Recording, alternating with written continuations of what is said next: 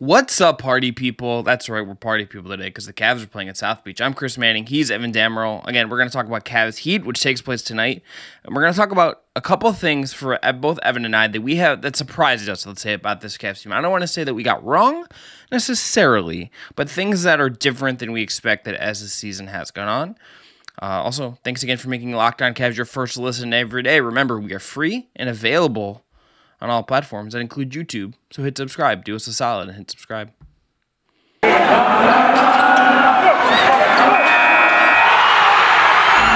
You are Locked On Cavs, your daily Cleveland Cavaliers podcast. Part of the Locked On Podcast Network, your team every day.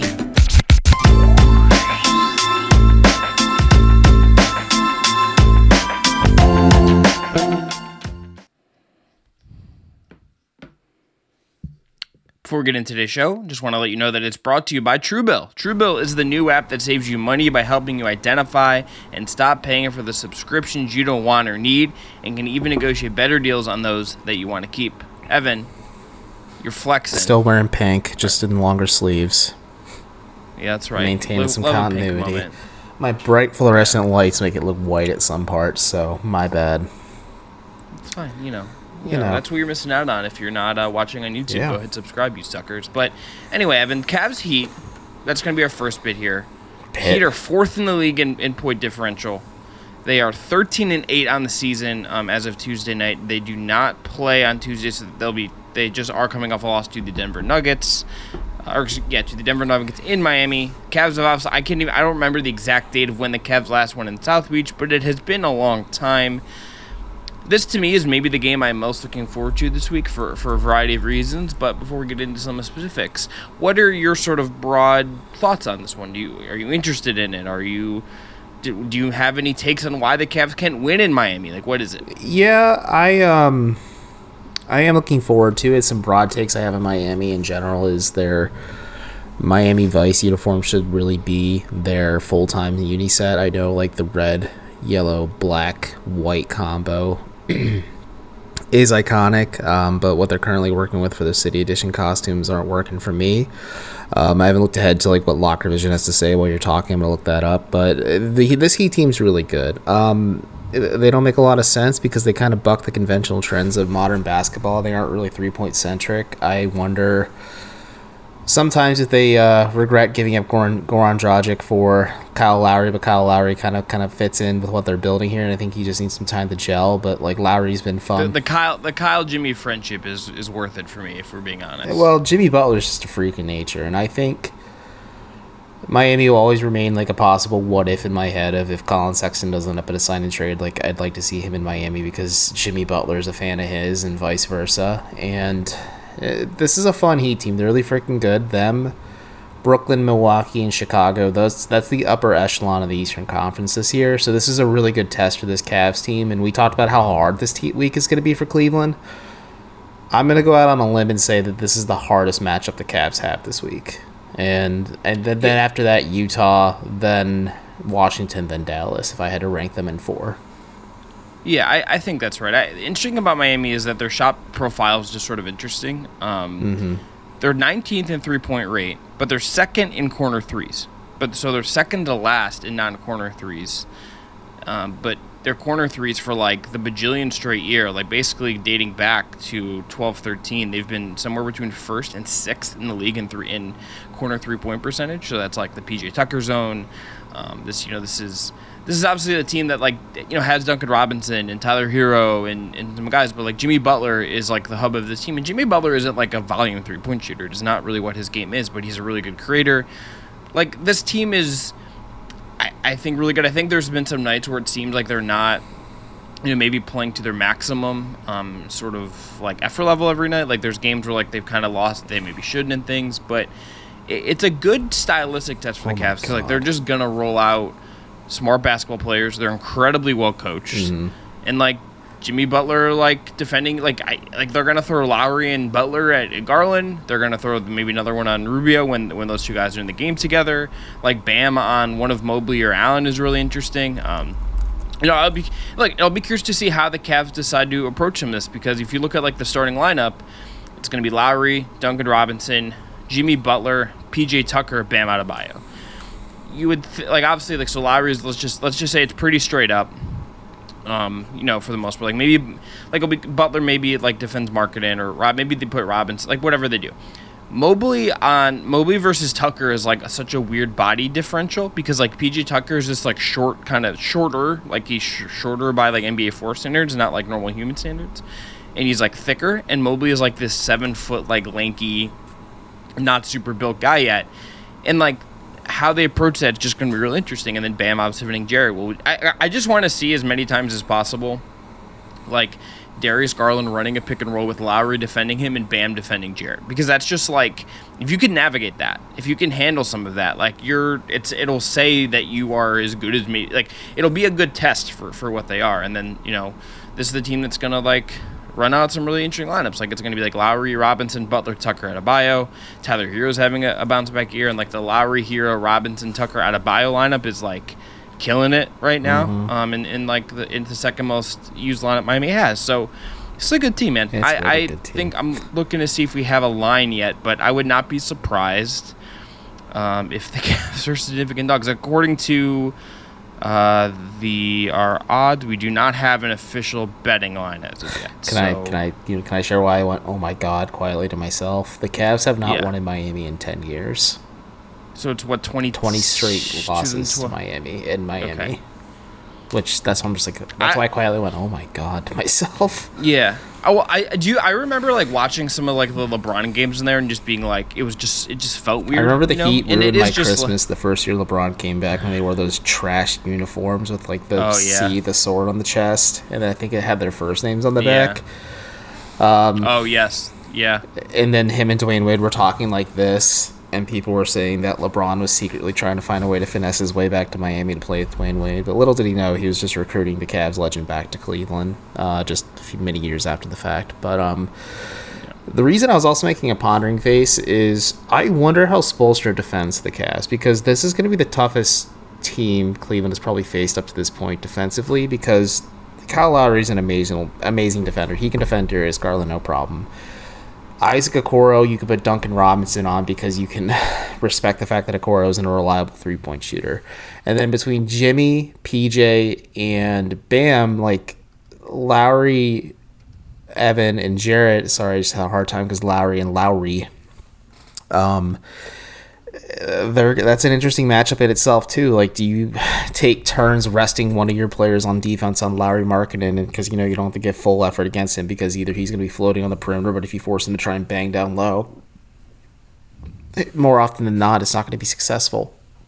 Like this could be a really frustrating matchup because JB Bickerstaff has outcoached a lot of really good coaches this year, and I think Erik Spoelstra is going to be one of his biggest tests so far too. So like I'm Yeah. I- I'm getting amped up for this game as just a fan of the sport in general. Um, my biases are obviously towards the Cavs, but I, again, Cleveland hasn't won there in 10 years, which is still incredible for me to think about. Um, so I just don't think it's really going to be sneaking up on Cleveland anytime, or they're not going to sneak up on Miami because this is just a really well coached team.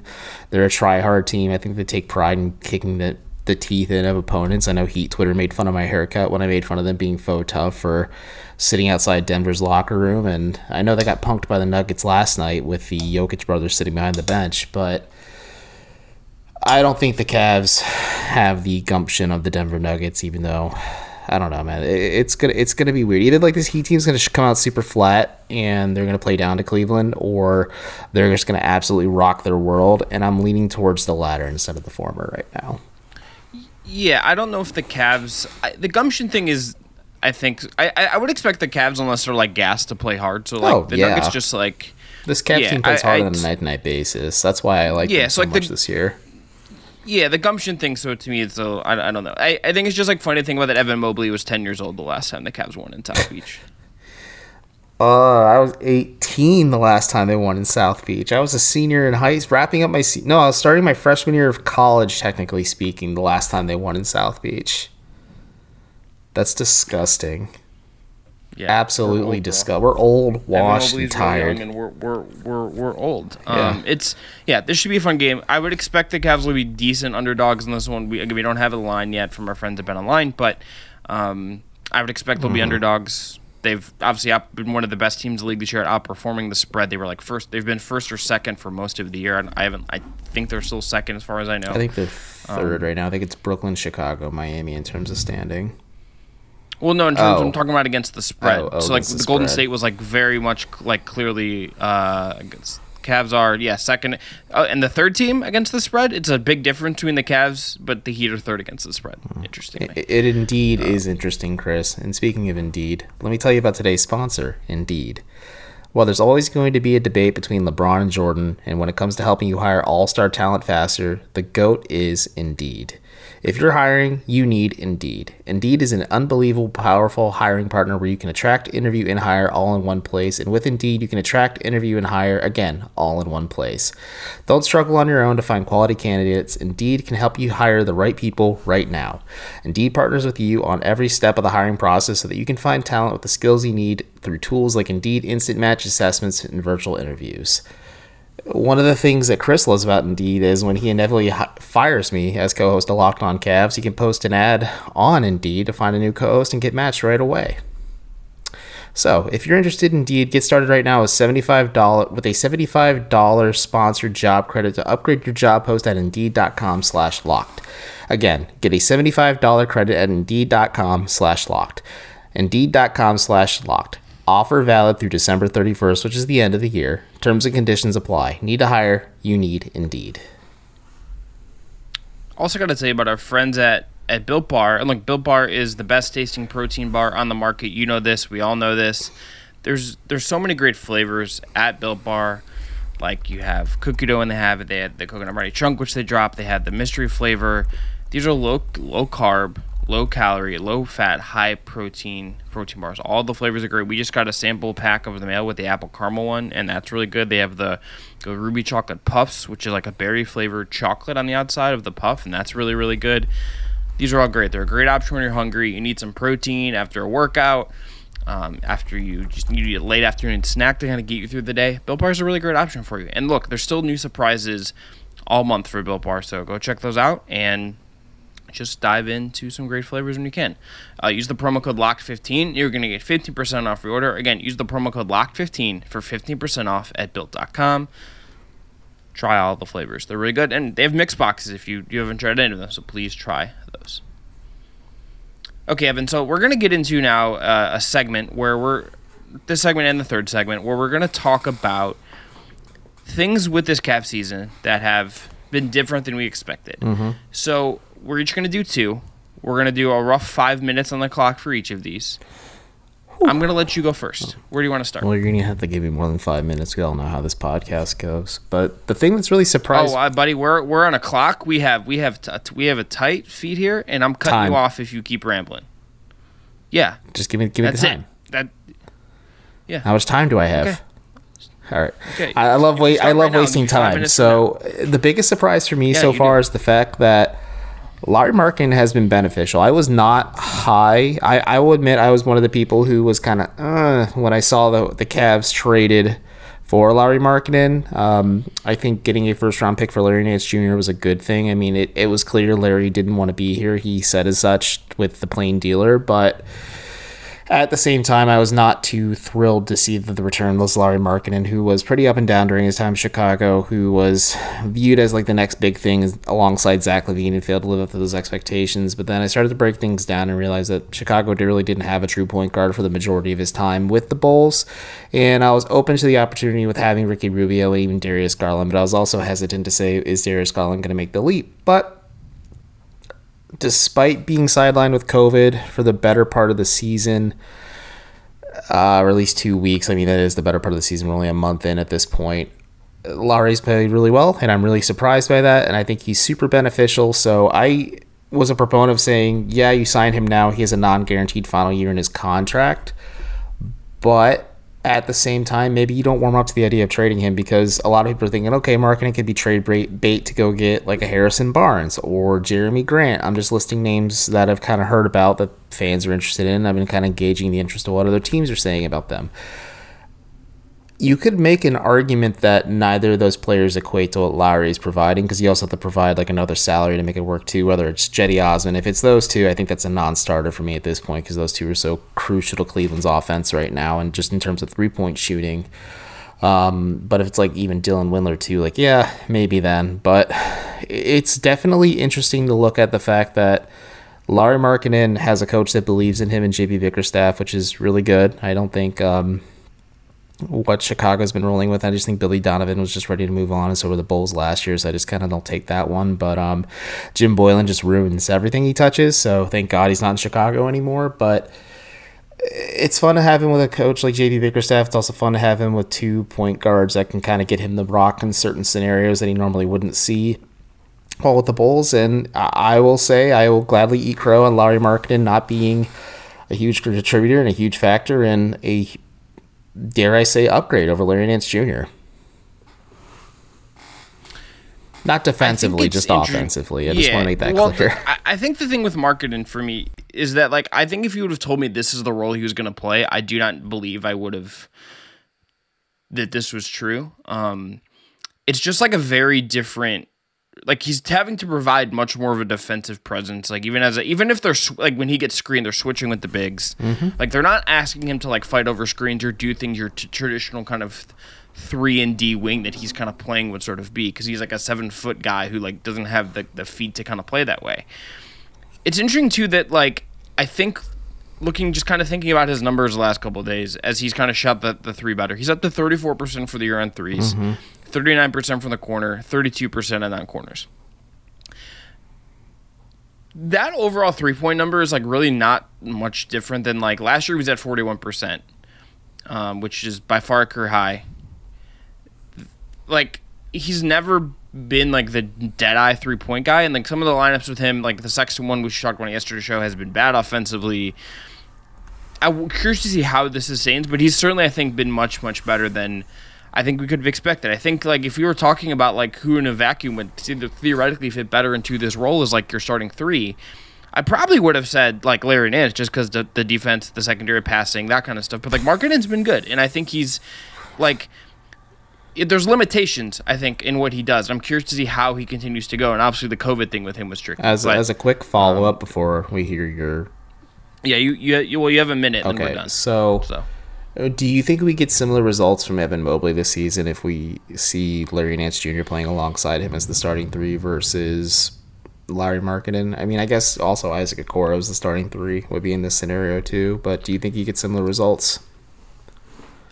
I think I, th- I think Nance probably similarly just because I think the defense like theoretically be better, but the offense might be a little more cramped just because I think teams do respect Markkanen as a shooter a little bit more than Nance. Yeah, I think even I. And Markkanen is Markkanen is willing to shoot at volume in a way that Nance just never has. Been. Yeah, that was our biggest hangup with Larry at times was his hesitancy to shoot threes, and he uh, granted yeah. would make that up with like some playmaking and some at least it was tertiary, sometimes some primary playmaking, but I don't know, man. I, I mean, I, Larry's still young too. I'm interested to see what he'll improve upon because we talked about yesterday, Jarrett Allen, kind of what he's getting better at. Maybe there's some room for growth for Lauri still too, and maybe the book isn't completely closed on him. So, yeah. yeah. All right. My quick one, um, I think, just we'll do a, my. I think this one's a little tighter because we talked about him a decent amount. It's just that the, the Cedi Osman thing has has happened because. I, I didn't statistically like a bounce back for him made sense. Mm-hmm but everything that sort of went wrong for him last year was seemed like it was a lot of effort. It was a lot of like his willing to buy in, and it just seemed like he was a guy that just like didn't feel like he fit what they were doing. Um, Cedi Osman is, I think, frankly, just become one of the more important players in the Cavs rotation. He's not like at the level of like a Rubio importance, but like he is one of he's like the wing on the bench that they can bring in to shoot and provide spacing and offer a little bit more just kind of openness in, in terms of what the offense is doing it, just like I didn't know, right? Like I don't think any of us could have predicted that this was going to be a kind of a bounce back year. I, I just last year was so bad that it made it really hard to kind of see him reinvigorating himself. And like there's certainly even parts of his game I think we could see him Um, I, I, think as a creator, I would be curious if his assist usage kind of gets bumped up a little bit. And He becomes a little more efficient in that way as the year goes on, but especially as his shot probably cools down a little bit. I mean, he's shooting for the year on three pointers like 44%. That's in like the upper like 3% of wings. That's like probably not going to to hold um, it, it, unless he just has like a crazy high year. But like, can he still be effective at stuff as this goes on? I it's just like I didn't expect this Cedi to just like actually crystallize like in a way that he hadn't yet. As he's already he's almost 27 like this kind of bump sometimes like doesn't really happen at that age even if you got to give guys time to develop and whatever but he's he's been awesome. And like it's it's been such like a like there are lots of reasons that this Cavs team like shouldn't be as fun and good as it is, and like he's not maybe a top five reason, maybe maybe like top three is more accurate, but like I don't think there is functional at times if like Cedi Osman like if Cedi Osman isn't doing this, like I don't really know what their wing situation looks like, and I think the team's probably much worse off for it. I absolutely. which is a weird thing to say. It is. It is weird to say because you and I were very down on Cleveland's wing depth situation heading into this year because it was just Isaac Okoro and then a lot of questions because Cedi cast a lot of doubt based on last year. Denzel Valentine, to be frank, sucks, and Lamar Stevens cannot hit a three pointer to save his life, but he can play a hellacious defense. So there's a little something there, but not a lot of something there. So it's uh yeah, Cedi's been a lot of fun, man. And you know it's really a shame today's sponsor does not have Cedi listed right now in terms of betting odds for six man of the year. Well, can I can I ask oh. you one Cedi question before? We oh, killed it. Yeah, go ahead. Yeah, you know you're you're just you're you're going quicker, and I appreciate that. But you know we got we have we have things content to do. In terms of Cedi, just a yes or no. Do you do you think that this how, how much of the credit do you think really goes to like the because like he's really really good when he's played with Rubio and the numbers are really bad when he's not playing with Rubio. So how much of this is like he's getting set up by a point guard who's feeding him in a way that is like actually like emphasizing it? I think it's a lot of that, and I also think it's the fact that JB and his staff want him to play like Turkish national team Cedi at times too. They they encourage him to play like that, and I think minimalizing his role a little bit and just telling him you do X Y Z instead of A through Z has helped a lot. So it's a little bit of okay. it's a lot of column A, which is Rubio, and a little bit of column B, which is all the other stuff I said too. Okay, that's fair. Yep. Anyway, I love the pause. Anyways, why don't you tell us about today's sponsor, Chris? Yeah. Yeah, like BetOnline is the official betting partner of the Locked On Podcast Network, and you should go check them out for all the latest props, odds, and lines.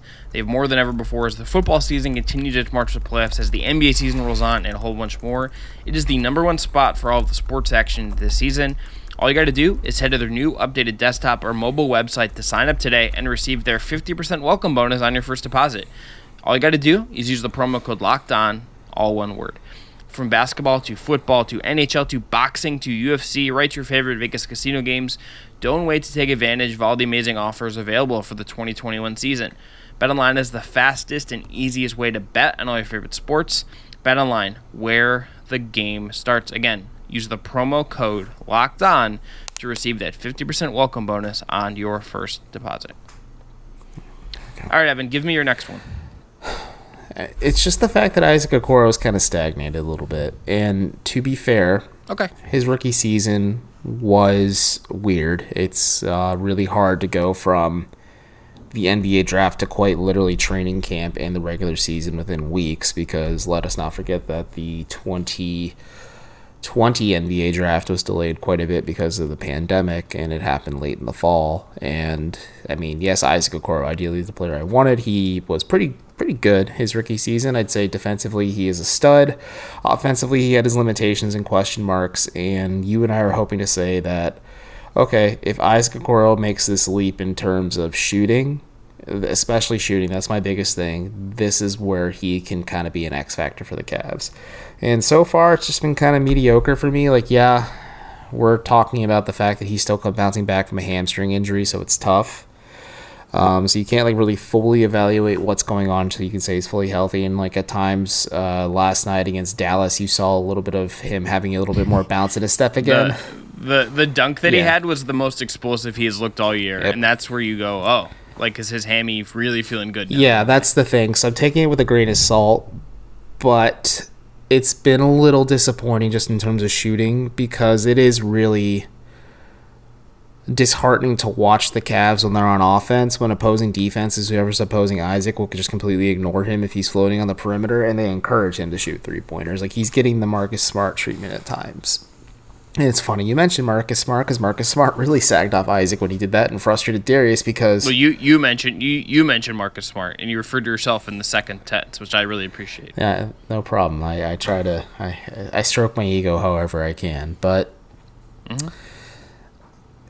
uh, that's just disheartening to me. Granted, he is still young, he still has plenty of time. Like I said, last season was weird, so I can't think we can really say okay, we need him to have a dramatic leap from his rookie season to his sophomore season. Maybe like some small steps, and we saw those small steps in terms of playmaking, in terms of him getting better as a defender, which is hard to believe, but.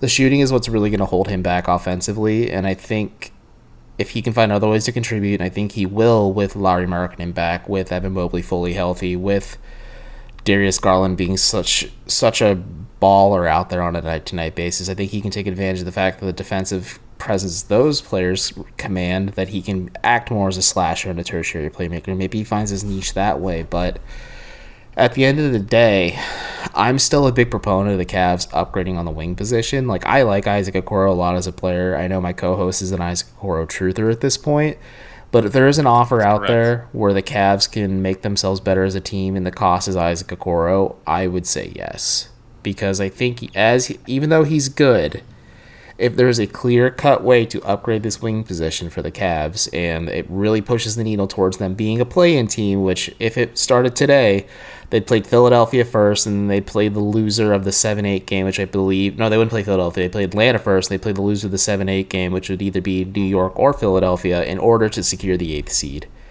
If the Cavs want to avoid that mess and just be in the one through six range, which they won't be one through six, but more like the five six range, and it cost them Isaac Okoro to do it, I'd be all for it at this point. Because again, the three That's, point that's a, I think that's a little that's a little hot for like sacrifice like your like that's a little bit of like sacrifice like depending on what it is. Like is it Brandon Ingram? no, Is it like an actual like are you talking about like a Terrence Ross no. upgrade to get Terrence like? Ross is like the low you- end of the So spectrum. give me like a, give, Terrence Ross give, is like give me like a name.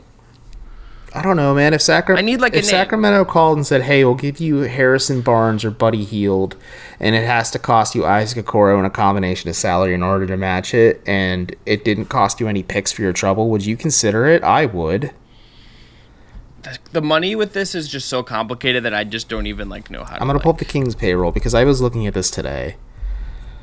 All right, we'll do this on another show because we're, we're running out of time. And I- I Harrison Barnes is on an expiring contract next year for 18.4 million. So you're gonna. I just don't know if giving up your your last year's top ten pick for an expiring contract for a guy you might have to like lose is is worth it to like get the six seed this year. That's not like a gambit teams are often making. But Chris, this is also your top 10 pick last year that you benched for a non-traditional three.